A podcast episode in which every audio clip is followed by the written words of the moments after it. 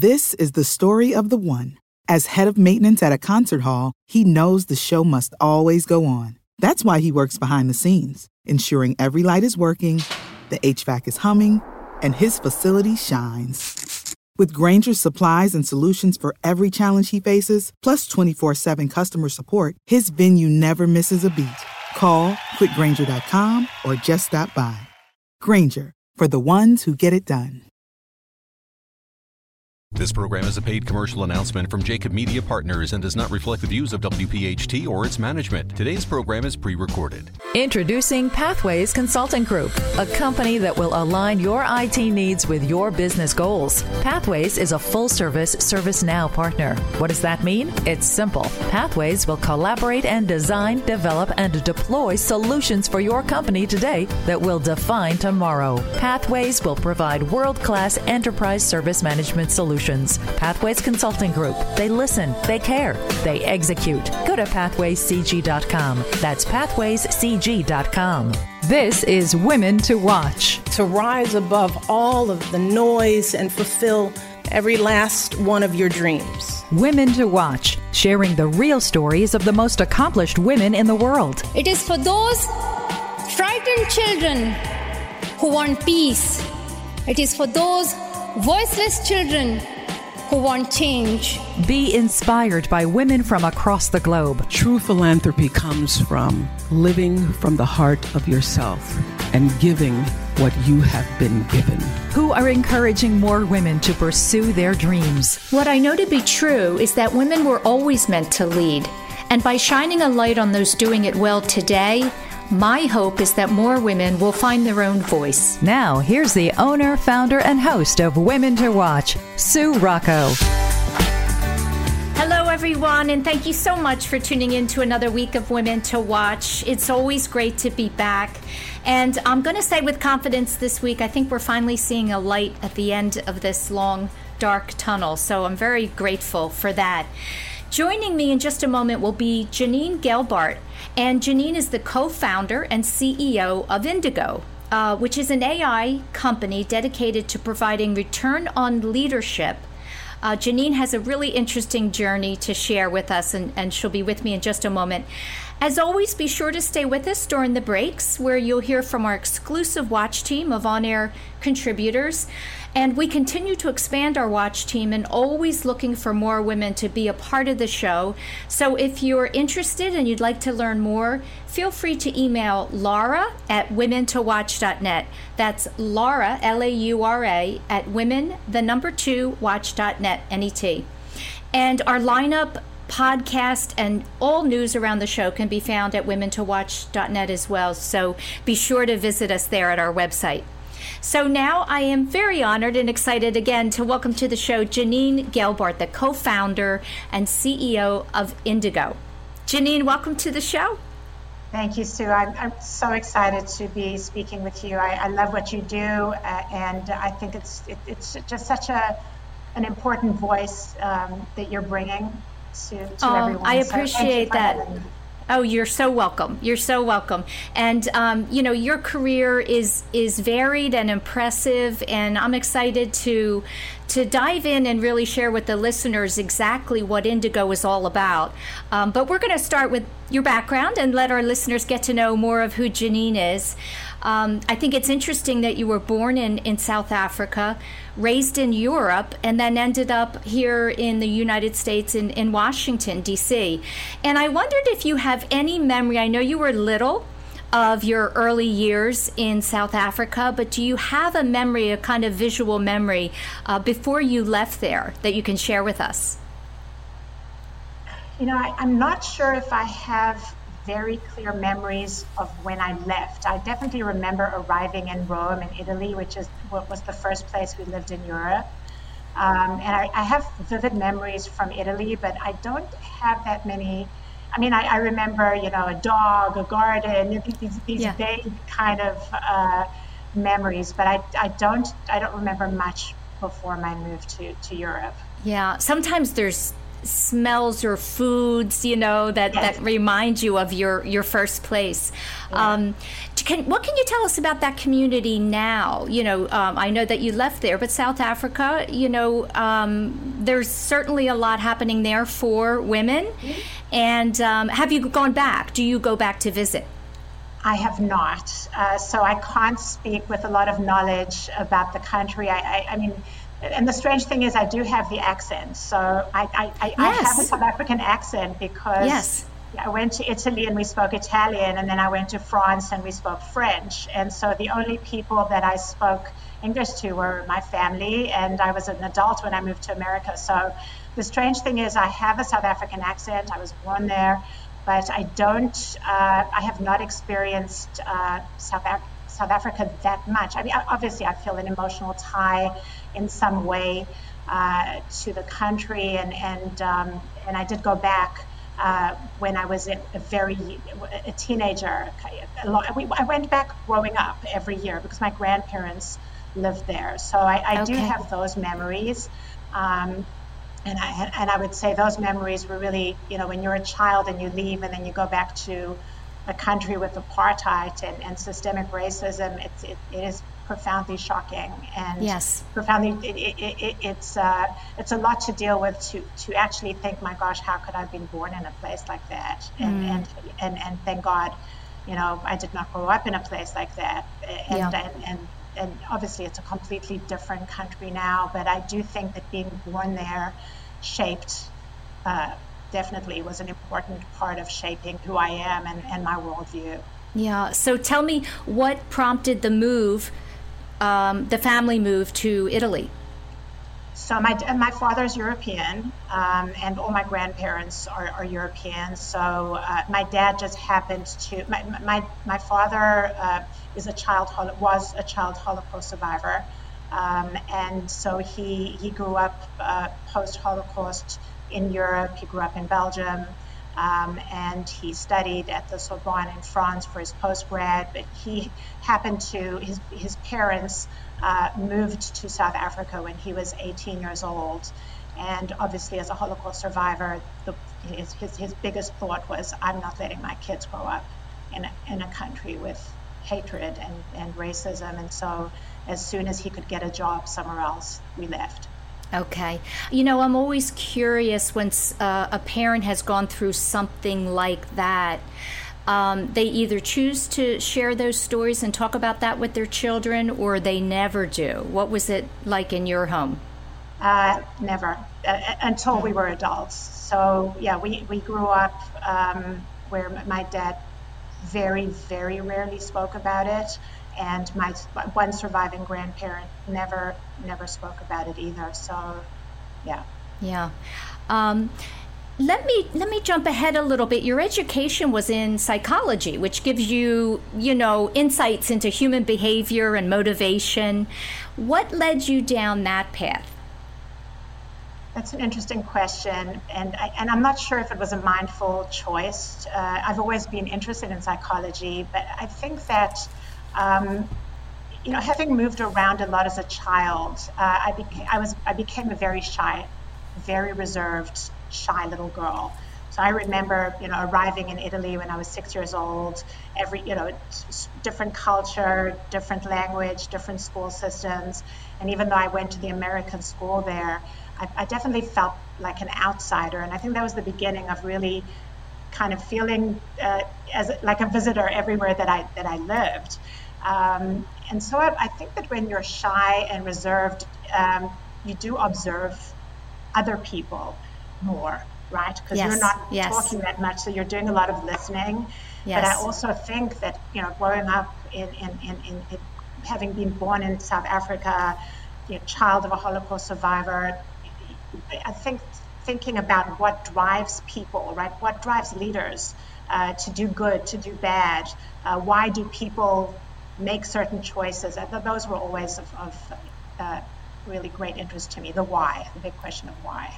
Yeah, and it's so interesting when you talk about the, you know, the shy person being the observer, which is, you know, listening and observing is an incredible skill, especially today where people have a lot to say, right? And I think those people are the ones that are, you know, watching other humans and how they interact and what they do. And that turns out to be a really incredible skill as a leader, uh, especially an entrepreneur, don't you think? I do, I, I do, and, and, and I'm not that shy anymore. So you know, our team may say, "Oh my God, she never shuts up," but but I think that definitely led, led, to a certain part of my part. But yeah. Right. Listen, we're going to go into our first break. Stay with us, and we'll be back with Janine Gelbart, the co-founder and CEO of Indigo. We'll be right back. Now, the Women to Watch, Health Watch. For Health Watch, I'm Dr. Marianne Ritchie. My early training included three years in New York City at Memorial Sloan Kettering Cancer Center when a new disease was erasing the lives of healthy young people. Before the virus was identified, HIV was known as GRID, gay related infectious diseases. People were terrified. It was the new bubonic plague. With many people working together, we've made great progress in preventing, detecting, and treating this heartbreaking condition. More than three decades later, we're faced with COVID. Never in my wildest imagination did I think a virus could cause such massive, crippling events. This morning on Your Radio Doctor, our guest was Dr. Paul Offit, world renowned expert in virology and immunology with years of experience in vaccine therapy. In fact, he's the co creator of the rotavirus vaccine given universally to infants. Herd immunity. If enough people achieve immunity, either from the vaccine or after a COVID infection, the virus will run out of people to infect. That's why he's urging people to get the vaccine. COVID spreads during winter. Good chance it will revisit us later this year. If 80% of the population achieve immunity, we'll probably see a bump in cases. If we don't reach 80%, we're likely to have another surge. As we see variants of COVID from the UK, South Africa, and Brazil, and the rampant spread in India, I asked, will variants keep us from getting herd immunity? He believes the current vaccines are effective enough to protect from severe illness that leads to hospitalization and death. Vaccine experts, the CDC, and FDA are still collecting data to determine if and when we will need boosters. We've learned that natural immunity after COVID infection is better than immunity from the vaccine. So when new CDC guidelines say you don't need a mask outside, Dr. Offit clarified you can skip the mask inside if you have immunity from the vaccine or COVID infection and you're mixing with others who are also immune. Listen to the entire show on yourradiodoctor.net and Divas, get the vaccine. Now, the women to watch. Tech Watch.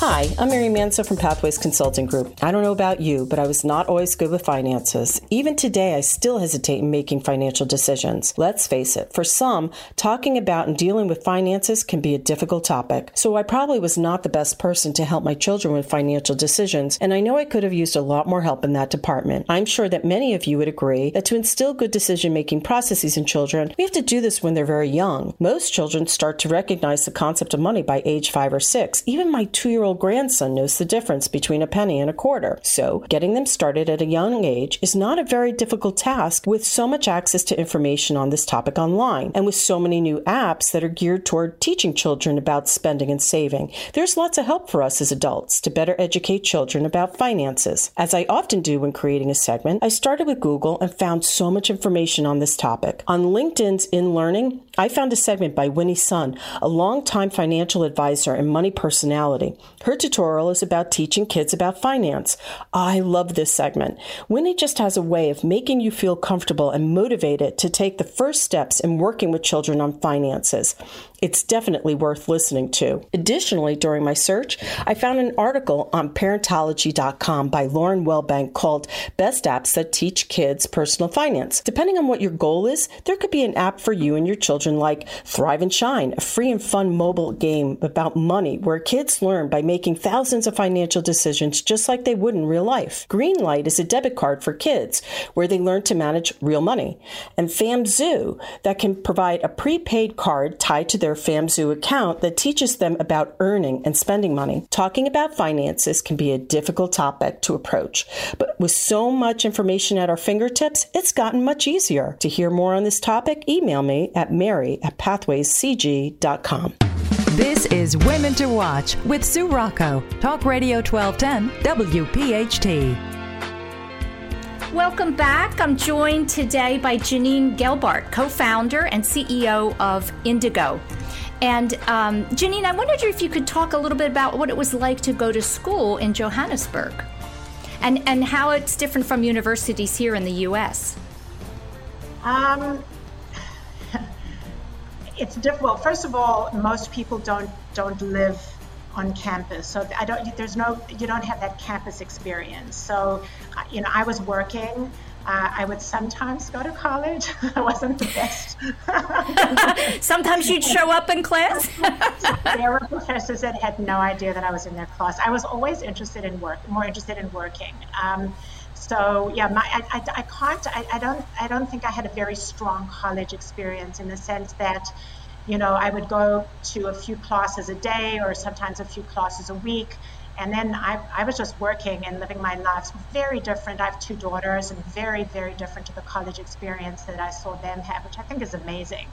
The ability to really form these lifelong bonds and experience a campus life and just be a college student, which I, I just didn't experience. Yeah. I'm not saying no one does in South Africa, but when I grew up, it, you know, you lived in, in you lived in Johannesburg, you went to, you know, to that college, and, and I also was a foreigner there because I had grown up, I had gone from to Paris, and so I landed up going back to South Africa for university because I was moving around so much that I couldn't go to college in French in France. I didn't do the French baccalaureate, so it, it was just a, a, happenstance, and I and I actually landed up only staying there for a year and a half and then going back to Paris and finishing um, by correspondence with the University of South Africa. So.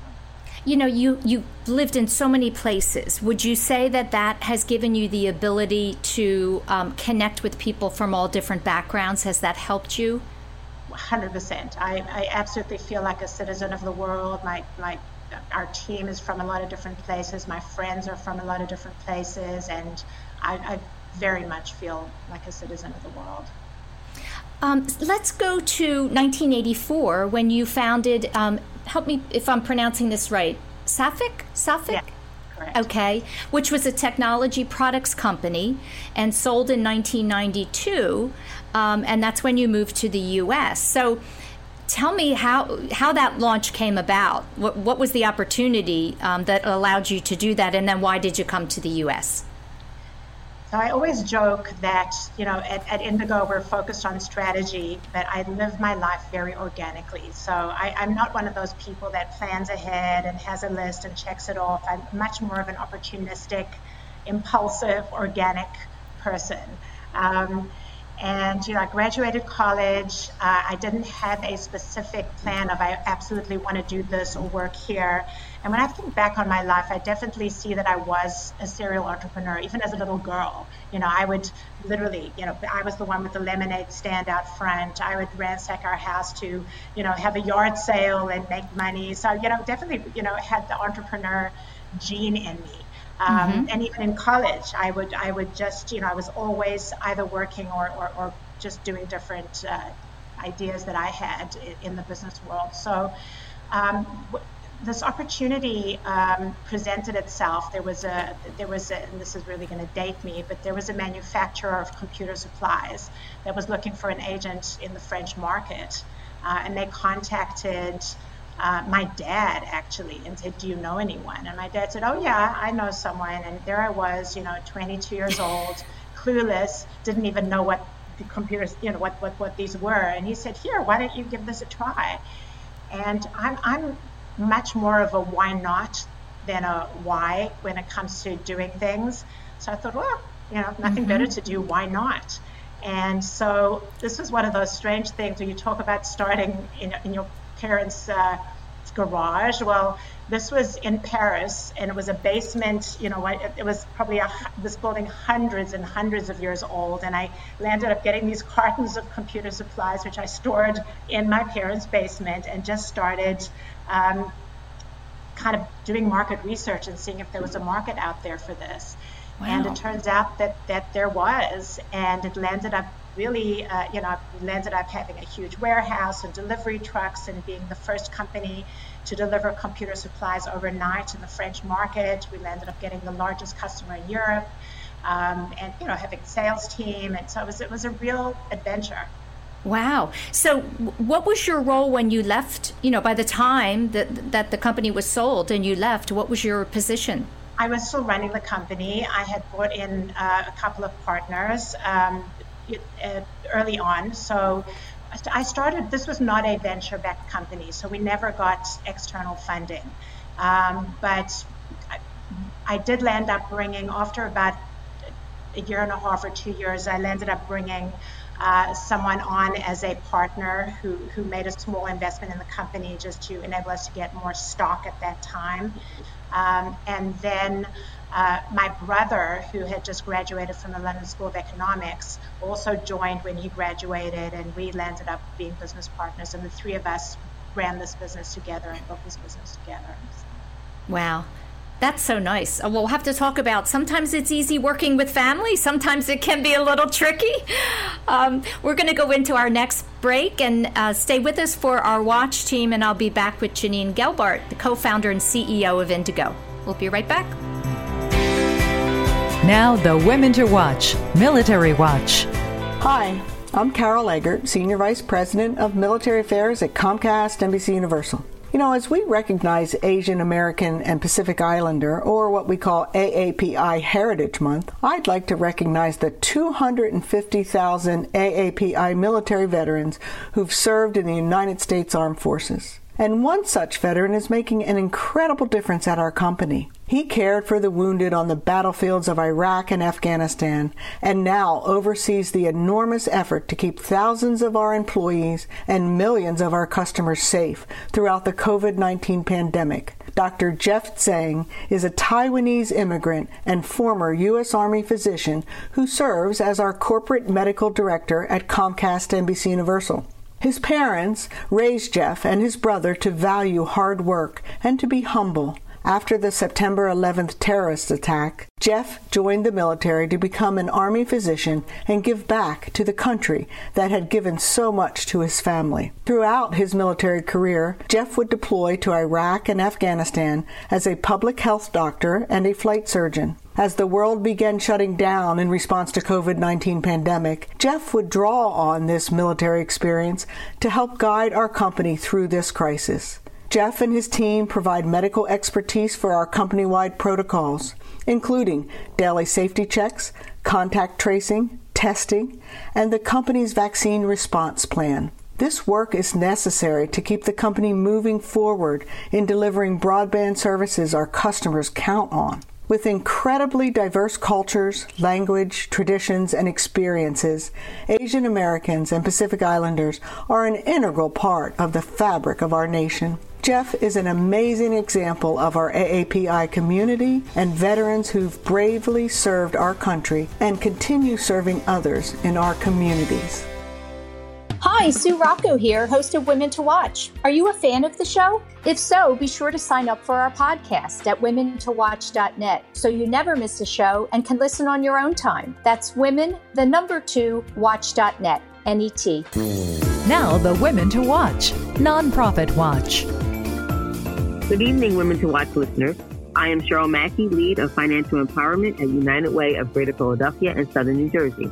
As many listeners may know, May is Asian American Pacific Islander Awareness Month. And to honor it, I want to highlight one of United Way's nonprofit partners, Penn Asian Senior Services. Penn Asian is a provider of linguistically attuned senior services for Asian and other limited English proficient older adults in southeastern Pennsylvania.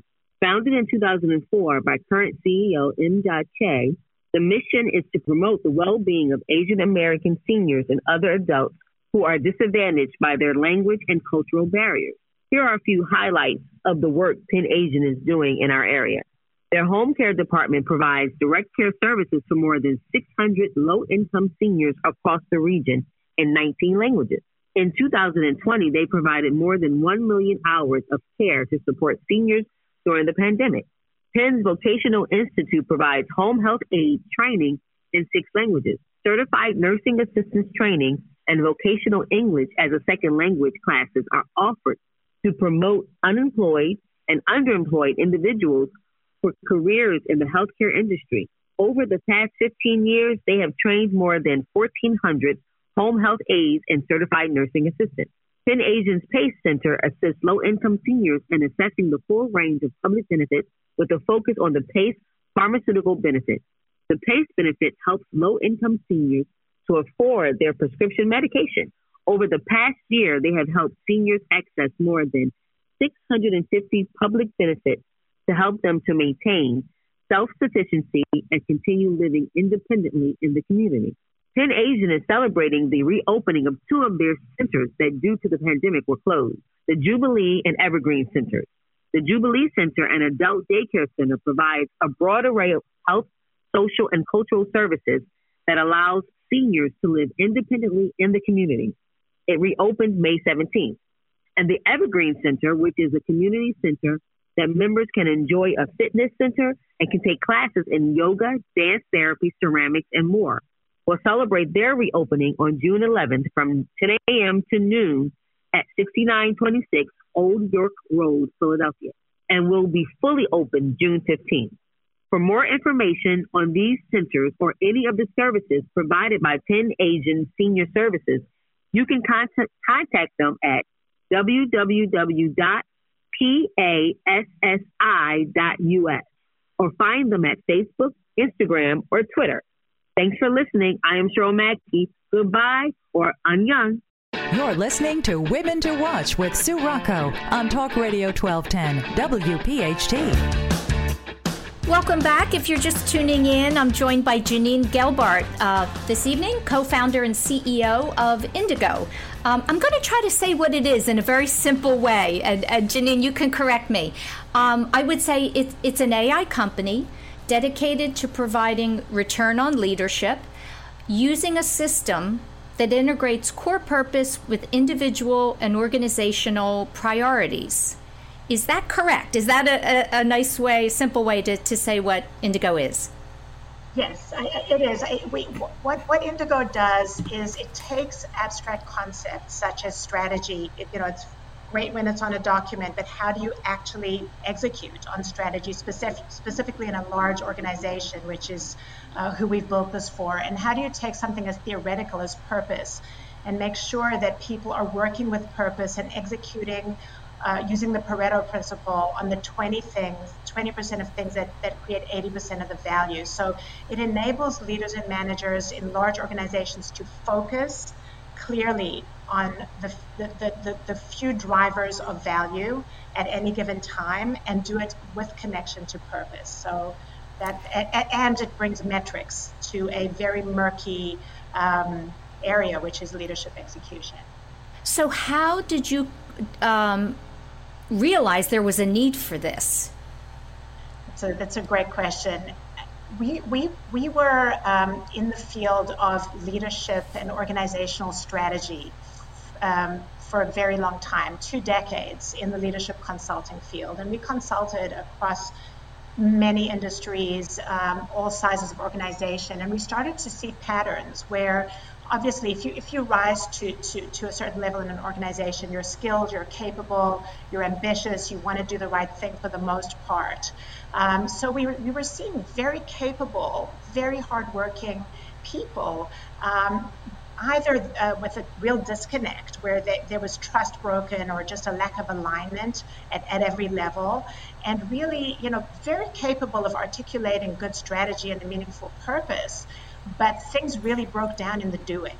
And that's really, really where the rubber hits the road. And so we started coming up with our own proprietary processes to help leader get the right things done and get them done well and get them done in a way where they weren't burning themselves and their people out, where they were building trust, where they had transparency. And we were doing all of this um, low tech um, for a long time. And so we could only work with you know, a few people in an organization at a time.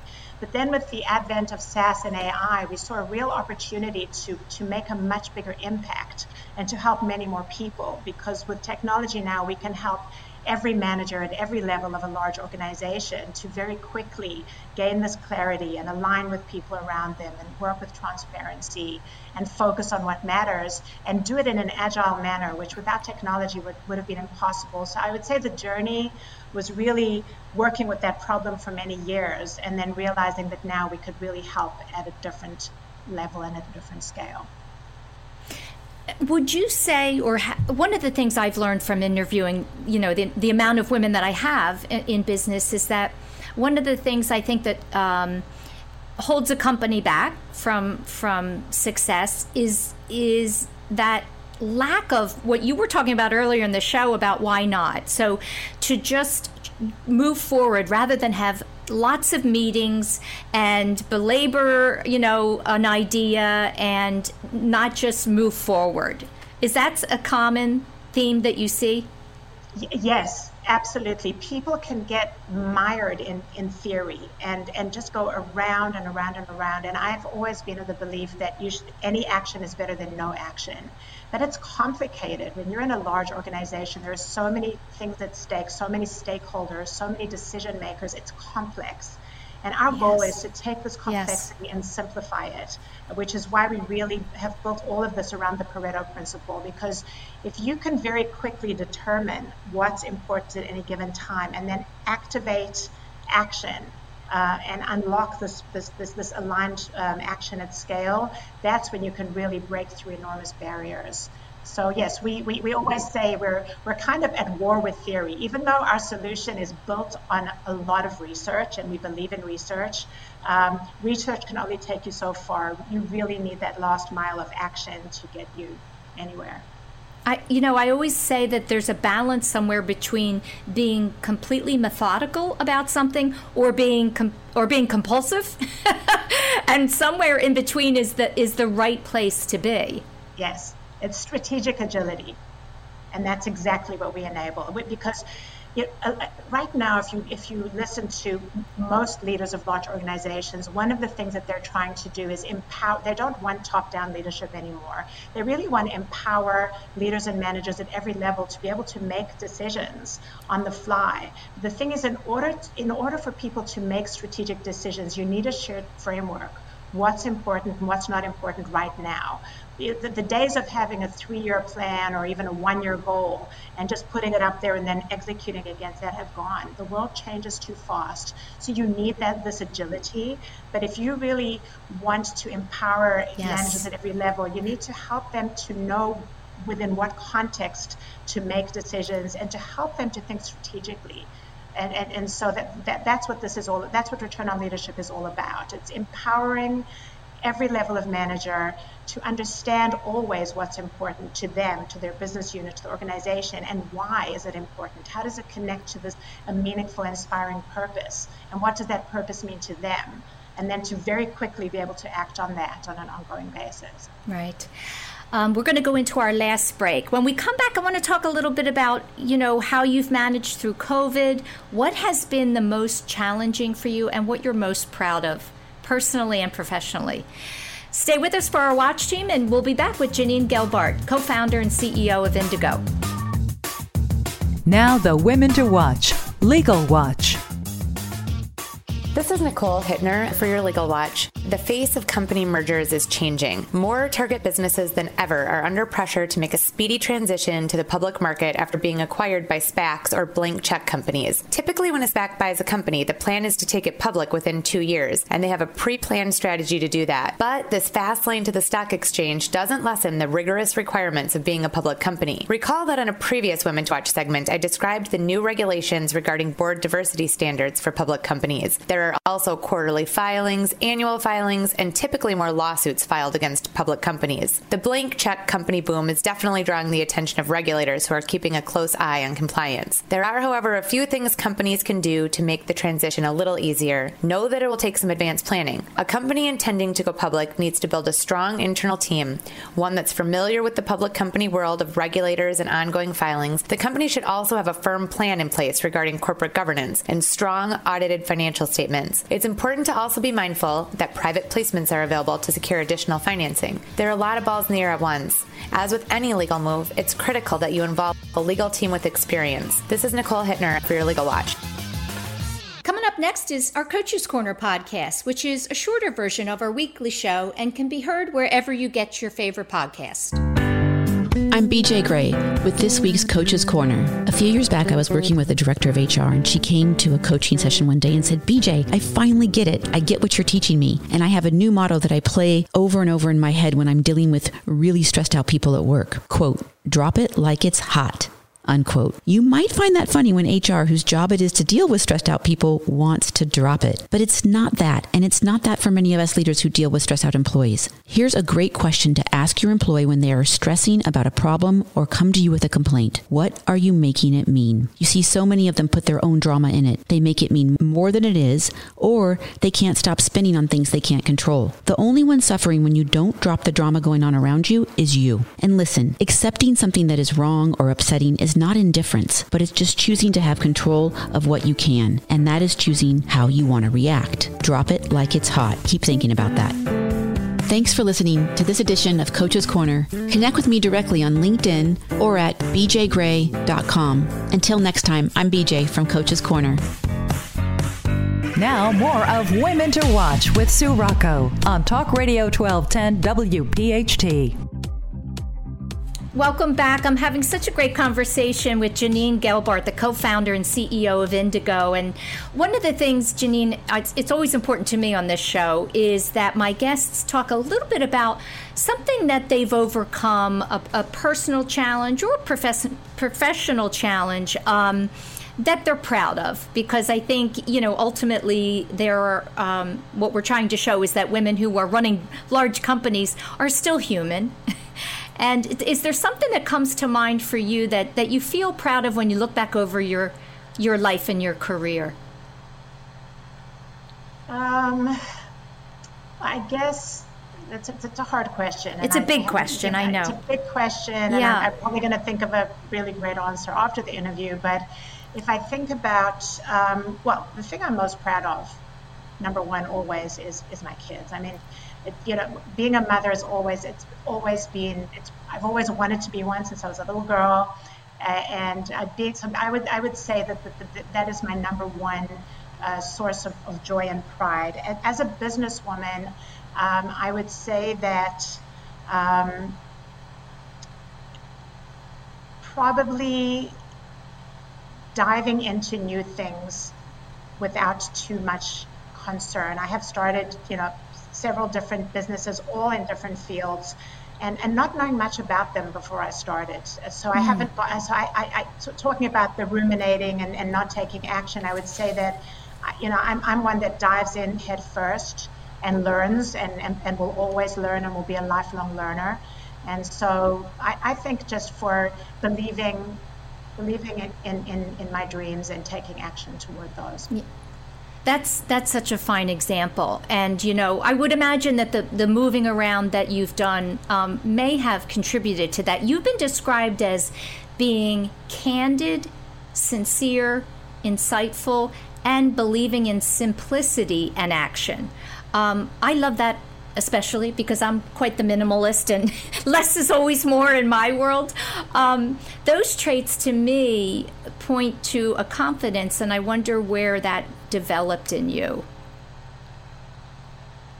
Yeah. Um, I, I, would say definitely uh, my dad, despite uh, having really you know, had an incredibly adverse childhood, really had an immense amount of optimism uh, believing that anything was possible. So I think that I grew up surrounded by the really, you know, just thinking anything is possible. And I really do believe that. And if it's not, at least you give your all. You, if you work with passion and dedication and true purpose, give your all. Um, maybe maybe what you thought wasn't possible, but something else wonderful will happen out of that. So I don't know if it's confidence as much as passion and the optimism and the belief that everyone can change the world in their own humble way if, if they really try.